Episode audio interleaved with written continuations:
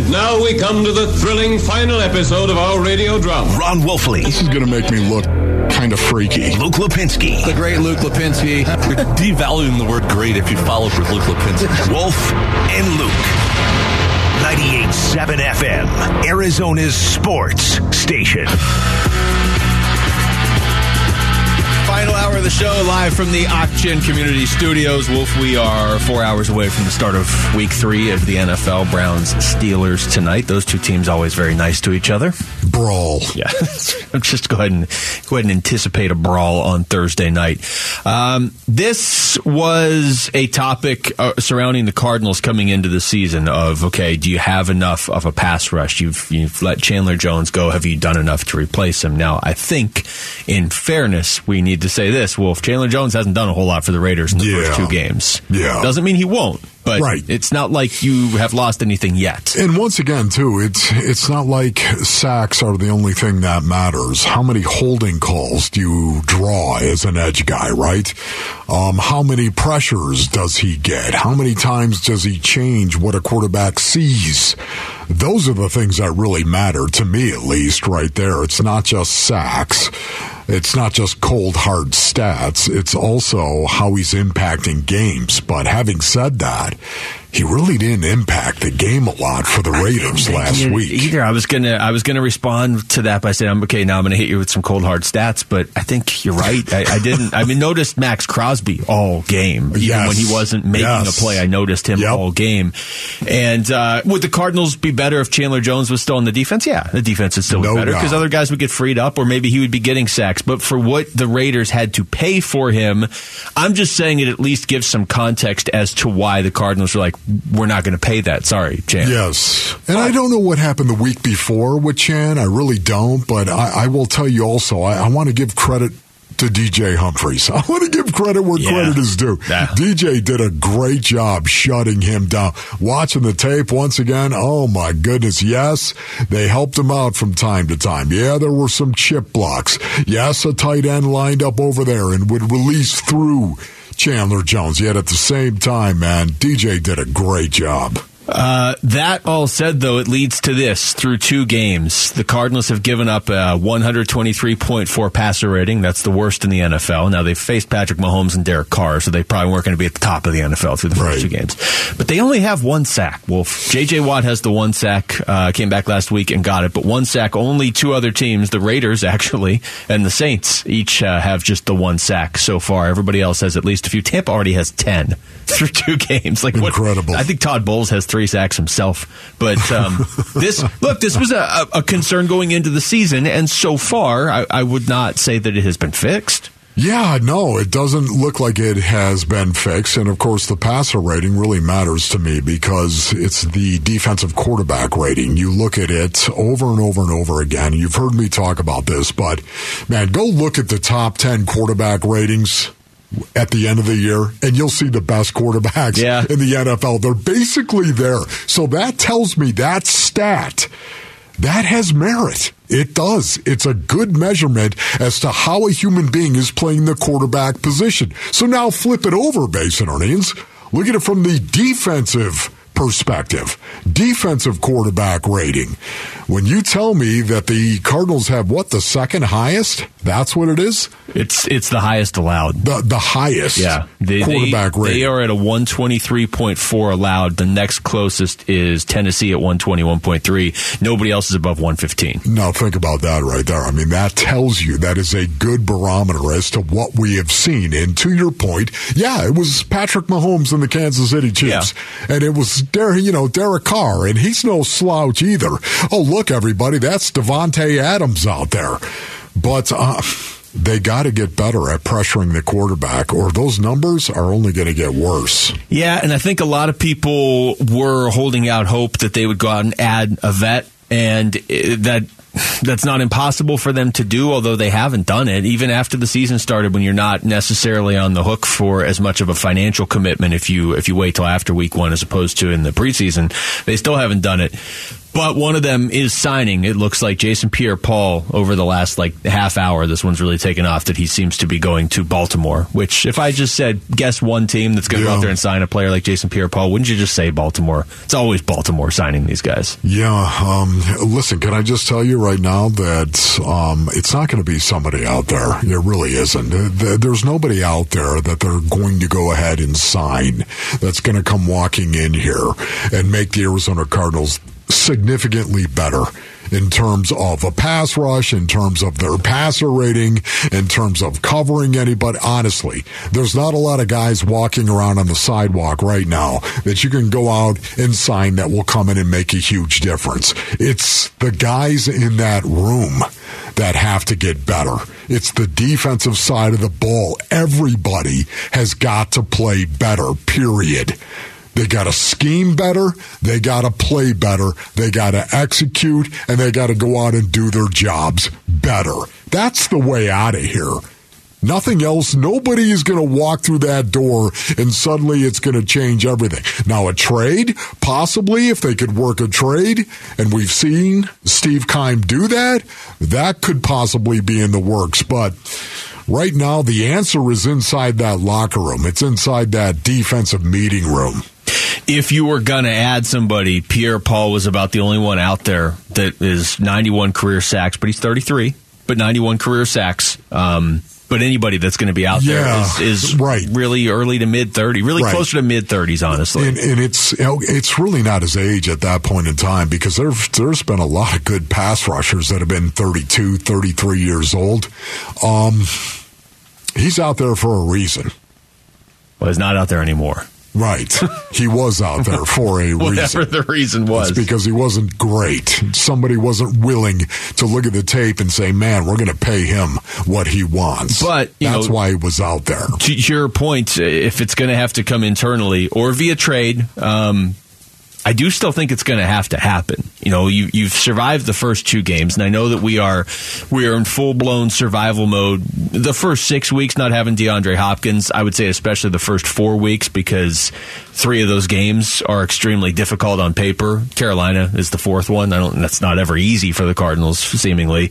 Uh, but also, I mean, you have other guys like Antonio Hamilton, some of these other guys that aren't playing the first four weeks. That's really can you get through the first four weeks even two and two? Can you get through the first six weeks three and three or better? But at some point, you are going to have to have a pass rush to have success because you're you're pretty thin at, at corner. I mean, even if Byron Murphy is amazing, which so far this season, or at least so far last week, he he has been, you're still going to need some way to get to the quarterback. Yeah. Can it be J.J. Watt? Can he be your leading sack guy from that that spot on the field now?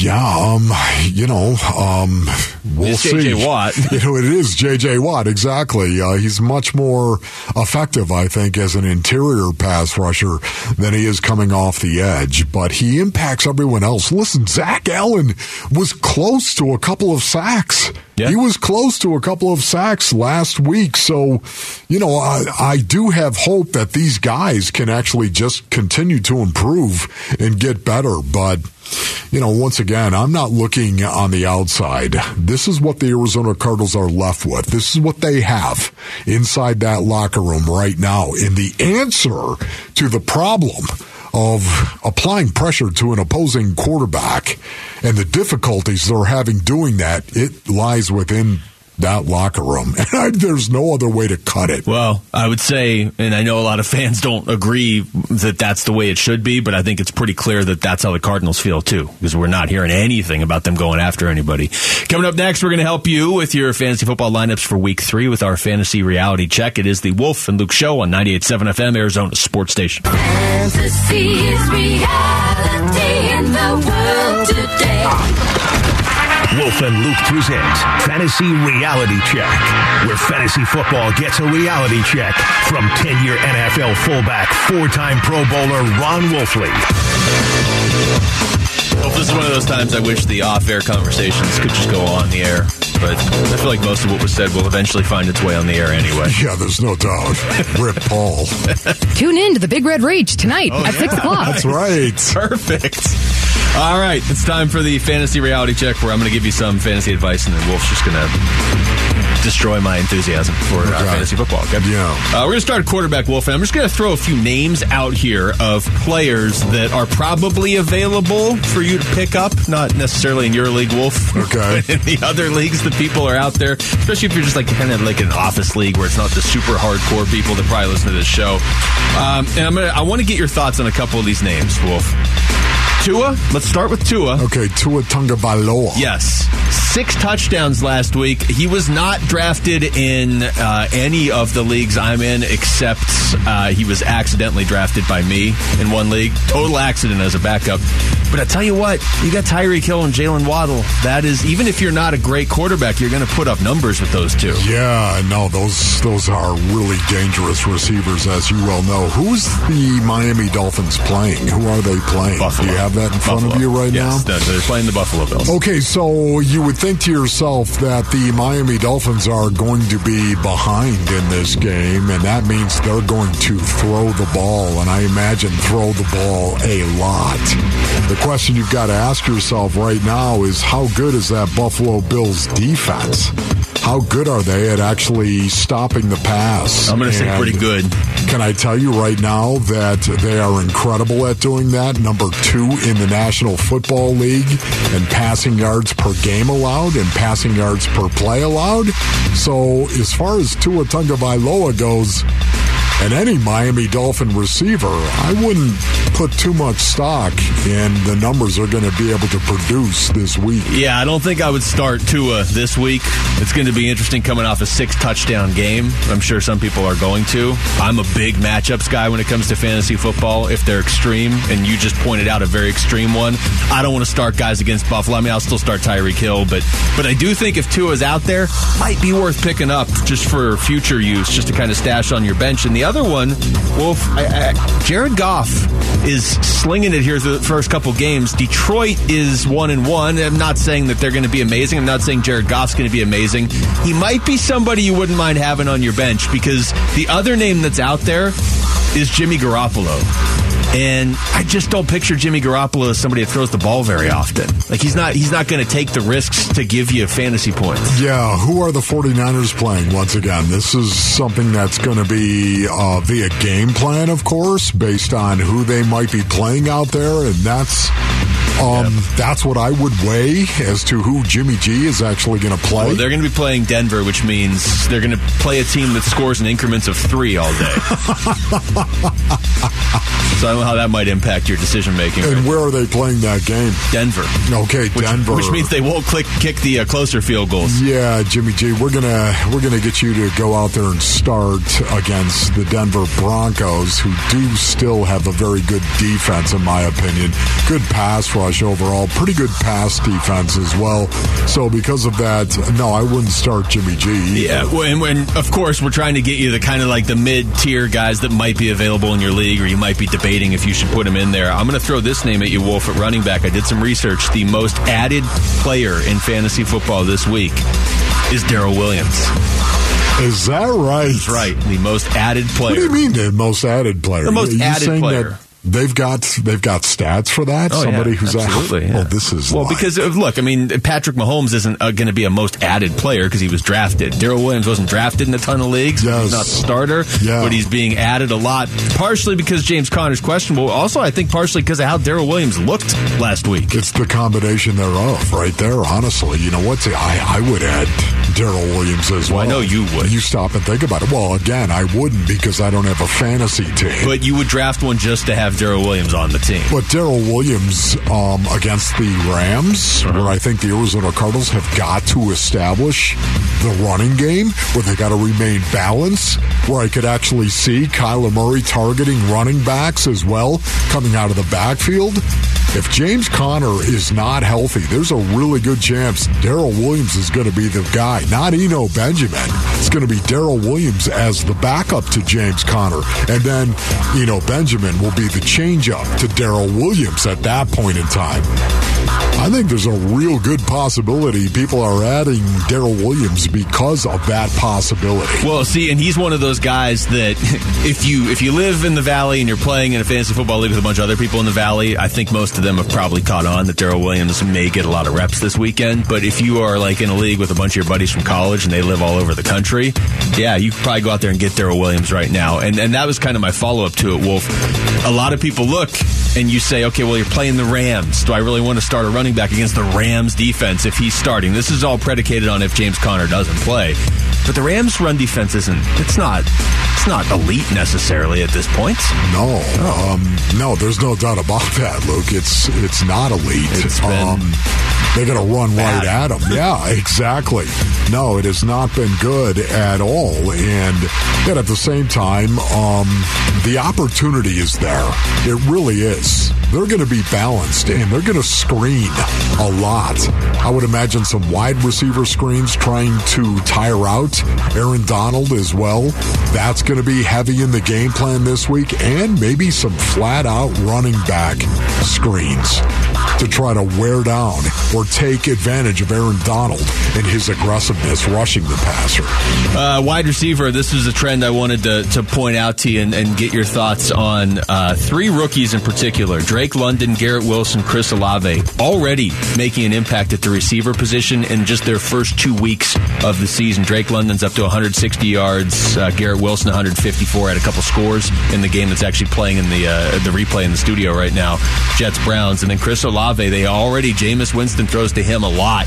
Typically, wide receiver for a rookie, you don't necessarily see this many guys making an impact right away, unless it's like an Odell Beckham a few years ago or like Justin Jefferson when he stepped in. But you don't typically see this many this quickly. Especially when you have Jameis Winston as your quarterback. And again, I'm not trying to rip Jameis Winston, No, but, but, so every much of the pass, time. it either is intercepted or You know. I mean, Yeah. it just yeah, he's he's hit or miss on so it's all or nothing basically with Jameis Winston. But man, that's cool to see that Chris Olave. There was a guy that we really liked Yeah. when he came out. Man, you just had this feeling if of all the receivers, that guy was NFL ready. He may not have been the most talented of all the receivers that came out, but to me, was NFL ready. Well, and that's that's kind of the point here is you you got one of these rookie receivers, those three, not just any rookie receiver, but Drake London, Garrett Wilson. Garrett Wilson, I saw was I don't know what the numbers were on him, but I know he was picked up in a lot of leagues this week, so he may be right there with uh, with Darrel Williams. But uh, but yeah, even Chris Olave, they throw to him a lot. Wolf, we'll wrap up on this with defense. Tampa Bay, I mentioned before, ten sacks that leads the NFL. Buffalo nine, Dallas eight.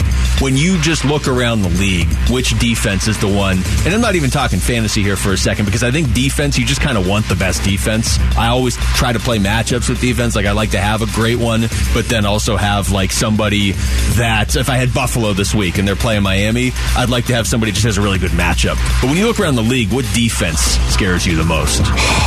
You know, honestly, um, I, I don't know. I just haven't seen enough tape on it for the most part. Uh, Tampa Bay, there's no doubt. Todd Bowles, I respect him so much. Um, some of the numbers they've actually posted, I think, are pretty good. Right now, they're top 10 in every category, every major category you could have, whether it's total yards per game or yards per play. And basically, when you look at that, when you look at those numbers right there, and you look at the sacks that they have generated, um, I'm going to take Todd Bowles and I'm going to take the Tampa Bay Buccaneers and their defense and what they're doing and say that's Super Bowl caliber. And I love what they do. Not only the ability to shut down the run, but also the ability to get to your quarterback and kill him, basically. And that's a Todd Bowles thing. Like that's not he's not going to change that midway through the season. They may not get five sacks a game, but he's still he's that's Todd Bowles. he just he goes after your quarterback. Tampa has played Dallas, but it was Dallas when they had Dak for most of the game, and New Orleans in their first two games too. So all those numbers you just read about defensive, you know, being efficient defensively, they've been against two decent offenses. No, there's no doubt, man. They really have. And one of the other things they do so well is they get off the field. They're so good on third down, and that's Todd Bowles once again. That is a Todd Bowles staple to get off the field on third down. Number two, I believe, number two in the National Football League right now in third down defense. That's so. That's your uh, fantasy reality check heading into week. Week three, and also a reality check for all of us that Tampa Bay and Tom Brady may end up back in the Super Bowl this year. Text us your thoughts to the FanDuel text line at 620, 620 right now. We come back. Where do the Suns stand roster wise heading into training camp? One name that had been linked to them a lot is on his way to Detroit. So we'll get into that next. It's the Wolf and Luke Show on 98.7 FM, Arizona Sports Station. Wolf and Luke middays, 98.7 FM, Arizona's sports station.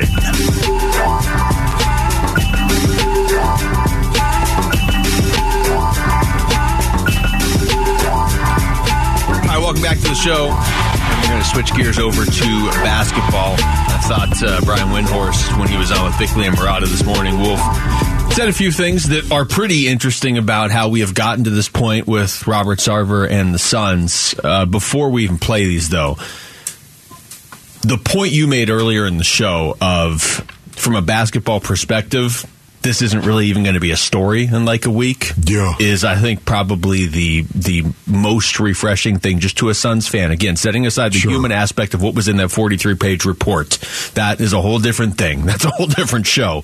But from the basketball perspective on this, the fact that this is not going to be a conversation all year of oh, is Sarver really going to hold on to this team, and you know this is now this is an issue, and people don't like the Suns because of Sarver because of this, and it just hanging over the team. I'm sure Chris Paul and Devin Booker and whoever else in that locker room were like, okay, let's just let's talk about it Yeah. at media day because we're going to have to. And maybe Right. Chris Paul, maybe he comes out and says something else separately at some other point, but he doesn't have to now. He doesn't have to, and I really think that media day is going to be the end of it. I know that if I were Monty Williams, I would want it to be the end. It would it would be the end of it right there. Now again, I'm not saying that they need to forget the lessons we all, and I mean all of us, should learn from what has happened and what this investigation revealed. I'm not saying that, Luke. You should learn from it and go on, of course, but at some point in time, you gotta move on. You can't keep wallowing in it. You can't talk about it. You gotta learn from it and go on. And I'm sure that Monty Williams is gonna do that. I, I'm sure that Monty Williams is gonna get his guys thinking about the future and focusing on the future. And I think the the media day is pretty much going to be the end of it. Uh, Brian Windhorst on with Bickley and Marotta earlier today talked about how much this team might actually sell for going forward. We had that, uh, I think it was Forbes had them evaluated at 1.92 billion. And uh, and we were talking about this yesterday wolf you know sarver's going to get 35% of that uh, in theory. Now it depends. Are they going to sell the team? Is, is are they just going to sell the team? Or are they going to just sell sarver's part of it? Because that obviously complicates the sale. But this is what brian windhorst said as far as just the value of the phoenix suns. I know that the that the Suns have been valued by Forbes and Sportico at like 1.8, 1.9. I don't. I think it's going to blow that out of the water. I think it'll be well over two billion dollars. I think you'll have multiple bidders. Yeah, I mean, we, we were talking about this yesterday. You said maybe three. We were just trying to pick a number, right? Sure. You said three point one billion. I said two point eight billion. Who knows? But uh, but the bottom line is you have a team that is very valuable, just in terms of just raw value, but then also where they are. You don't often get a chance to buy a team that's an NBA title contender Yeah. right when they are an NBA title contender. A team that has a Devin Booker to build around and some of these other guys, and a team that is located where the Phoenix Suns are located. Yeah, you know, once again, uh, we talked about it yesterday, but uh, you're in a position right now to buy this team and win. You could possibly buy this team and win a championship. In your first year, I mean, you in your first could. year, stop and think about it right now. How many times does that happen? How many times do you get a franchise that is in win now mode that you as a billionaire could walk in and say, we're going to go ahead and we're going to buy that team right there? You, you've got a great fan base here. Um, you've got a hyper talented team. You've got great facilities. Uh, you got capital that is huge when you think of the arena, when you think of the uh, uh, facility building that they have. This is like, you've got to be kidding me. It's the perfect man. time to buy it- is this team, perfect. honestly. It is it's a slam dunk. So because of that, I think it's going to get an awful lot of attention. There's going to be a lot of attraction here, and because of that, the price is going to skyrocket. Um, I might be I might be out of my mind at 3.1 billion, or guess what? It's going to go for even more than that. We should put it up on eBay and just be like, okay, here, how much would you I'd pay love to see it. for the, the Phoenix Suns? Now, Bojan Bogdanovic was a name that had been linked to the Suns, averaged over 18 points a game last year with the Utah Jazz, and obviously Utah is in full blown rebuild mode, so they don't need him.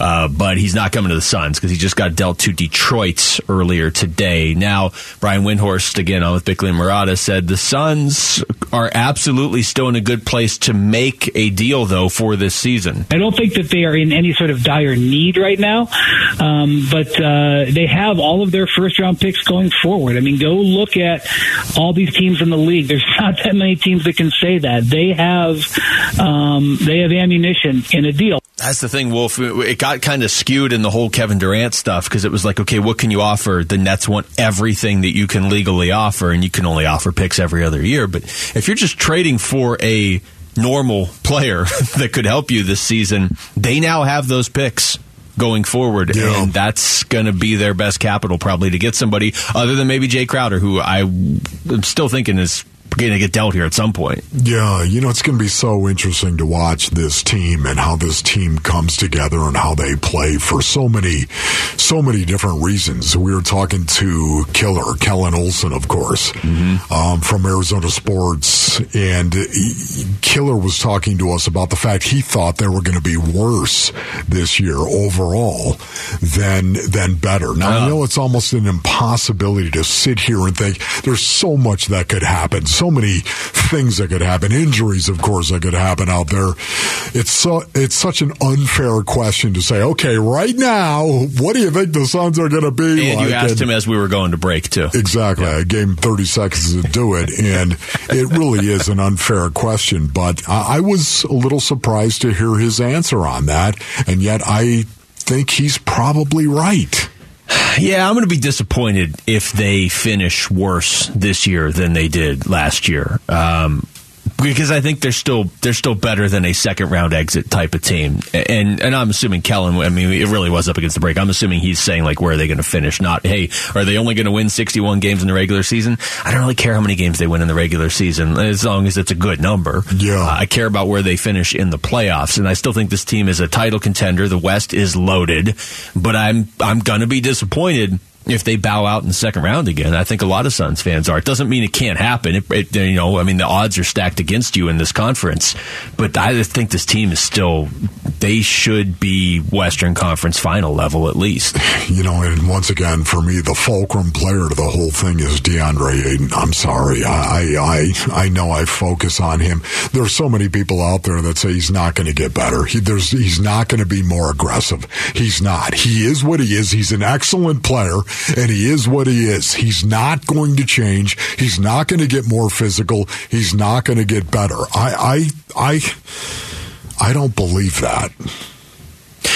I hope you're right. Um, did you see what just happened on the TV here as we had to break the replay of Browns Jets? Nick Chubb just got in the end zone to make it uh, looks like what uh, thirty to seventeen, and Browns Yes. fans are going crazy right now with a minute fifty five left in the fourth quarter. I wonder what happens. Yeah, Surely the I Browns can't lose this game, right? Oh, they lost it. They're up by thirteen. They're kicking an extra point right now, Wolf. How brutal is that? Oh, he missed the extra point. Well, I'm sure that won't come back to haunt them in a big way.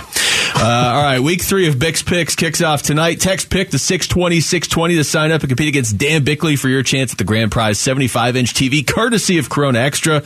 Weekly winners will receive an NFL jersey of their choice and a $50 gift card to cold beers and cheeseburgers. So text pick to 620 620 to enter. Why didn't Isaiah Simmons play much against the Raiders? Well, Vance Joseph is the guy with the answers, and he spoke today. We'll get you those answers next. It's the Wolf and Luke Show on 98.7 FM, Arizona Sports Station. Hi, this is Isaiah Simmons. You are listening to 98.7 FM, Arizona Sports Station. A star backer is a guy that plays linebacker, a little bit of safety, a little bit of dime. I mean, he's he's a star position. Star backer, that's my first time getting like a cool name to a position. Lance hit at the goal line, and he did not get in. Oh, what a hit by Isaiah Simmons. He's a star, you know, he can play whatever position. Let's go! Wolf and Luke talk Cardinals now. But Wolf, it wasn't that long ago that we were hearing those clips, right? Isaiah Simmons, star backer, he's going to change things on defense. He still could do all of these things, but uh, he had a rough week one. We didn't really see him out there much in week two, although he did make one of those game changing plays that you talked about that you want. And, and not only was it a game changing play, it ended the game, actually. So now Sunday. can we get him to go out there and, I don't know, have 60, 65 reps somewhere in there out on the field and change the game and make plays? Got to bring these two we things we together. need those right? two things together right there. Uh, Vance Joseph is obviously in charge of how much Isaiah Simmons is out there, and he just spoke after practice today. And naturally, he was asked, "Hey, what uh, happened with Isaiah Simmons against the Raiders?" No, it was it was strictly game plan. Again, again, my my biggest challenge is to get the right people out there versus the right people. You know, and that's that's going to be our challenge each week. But he played his butt off. He had a great week of practice after the Chiefs game. He was he was intentional in practice. He had great meetings, and he he played his butt off. Outside of the two plays he made at the end, he played really well in that game. You know, Waller's a big time target, and he held him down on third downs for us. But the two plays he made at the end of the game, no one could make them on our team but him. He came out of the A gap to make a tackle on Renfrow a 35 yard sprint. And the second time, the same play he made, he knocks the ball out. So, you know, I told him this. I said, listen, it's not about how many plays you play. It's about how you play when you play, right? You can play 40 snaps and play, you know, 30 dominant snaps. That helps us win, you know. So week to week, it's going to be packages to to uh, help us play great defense, you know, until we get our guys back. It's so tough right now to kind of each week figure out who's playing where versus their their people, you know, until we get Ham back and those guys going and get Trayvon going a little bit. So right now, that's my biggest challenge weekly. Oh man, you know what? Honestly, it just it's I don't know how you can parse it any other way that Isaiah Simmons should be out there for 60 65 reps. I, I don't I don't know how you can do it. Now again, I'm not saying hey listen, Vance may have his reasons and he does have his reasons as to why Isaiah Simmons is not out on the field. But um matchup wise that that rings hollow to me. It does. That's that's it right there. If if you say, okay, look, he didn't have a good game against the Chiefs, you guys all saw it, right? We were Yeah. hesitant to put him out there, and, but then we put him in. He made some plays, and we'll see going forward. That's one thing because we did all see him not play well against the Chiefs. But if you say it's a it's a personnel thing or it's you know it's all game plan for who we're playing against, that makes it sound like even if Isaiah Simmons goes out there and has a monster game against the Rams, yeah, if it doesn't fit their matchups, we're not going to see him much against Carolina. And I don't believe they believe that because they talked him up so much in camp. Yeah, no, there's no doubt. They gave him the green dot Yeah, you coming don't just keep peeling that off and eventually loses its stickiness. No, you don't. But once again, um, listen, there's a lot more going on here than meets the eye. That's that's always been my take on this, ladies and gentlemen, because I don't know.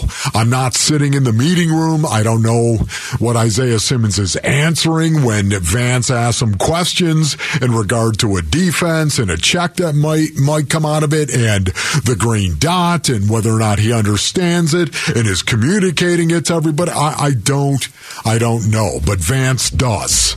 And that's the reason why he only played 19 snaps in the last game.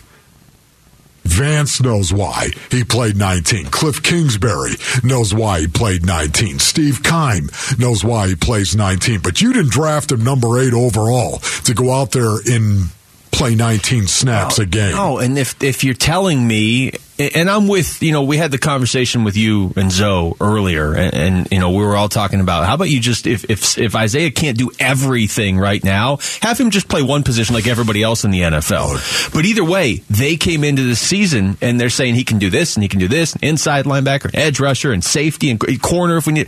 If if you have a guy that can do all of those things, Wolf, then isn't he sort of matchup proof more than anybody? Yes. So Yes, to answer your question, yes. I So, mean, I- so again, uh, we don't know everything. We don't. We don't know what has transpired. Okay, we don't know what what has been said to each other. We don't know if there was a fit, if you know what I mean. We don't know if there was a disagreement that was, and they were yelling. You, you just don't know what was going on. And the only thing I can say with certitude is you did not draft him number eight overall to play him 19 reps a game. No, you and, didn't. And what I would say too is when you're playing a team like the Rams, I don't know how much going to play this week, but I would want him out there against the Rams. You talk about a guy that can make big plays, like Vance Joseph just said. He just said there's nobody else in the team that could make that play he made in overtime. Now, whether that's Yeah. true or not, either way, he's one of the two or three guys that could make that play on your team. I'm not putting him on the sidelines Yeah. against the Rams. Yeah. Once again, man, uh, you know, if I, if I had to go back and do it all over again, and I said it at the time, I'm I'm not I'm not second guessing. I said it at the time, man. I'll tell you what, I I, I would have put him at one position. I would have left him there, and I would have I would have said, you are going to learn this position right here. You're gonna you're gonna sink or swim at this position right here, weak side inside linebacker. You're either going to do it or you're not. You're going to make it or you're not.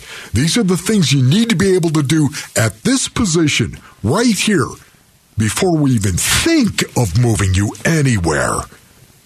Like you have to prove to us that you can be that inside linebacker that will take an ISO on and stick your face right in the fire and blow somebody up and get off the block and make a play. You have to, you have to, you have to prove that you can or cannot do it.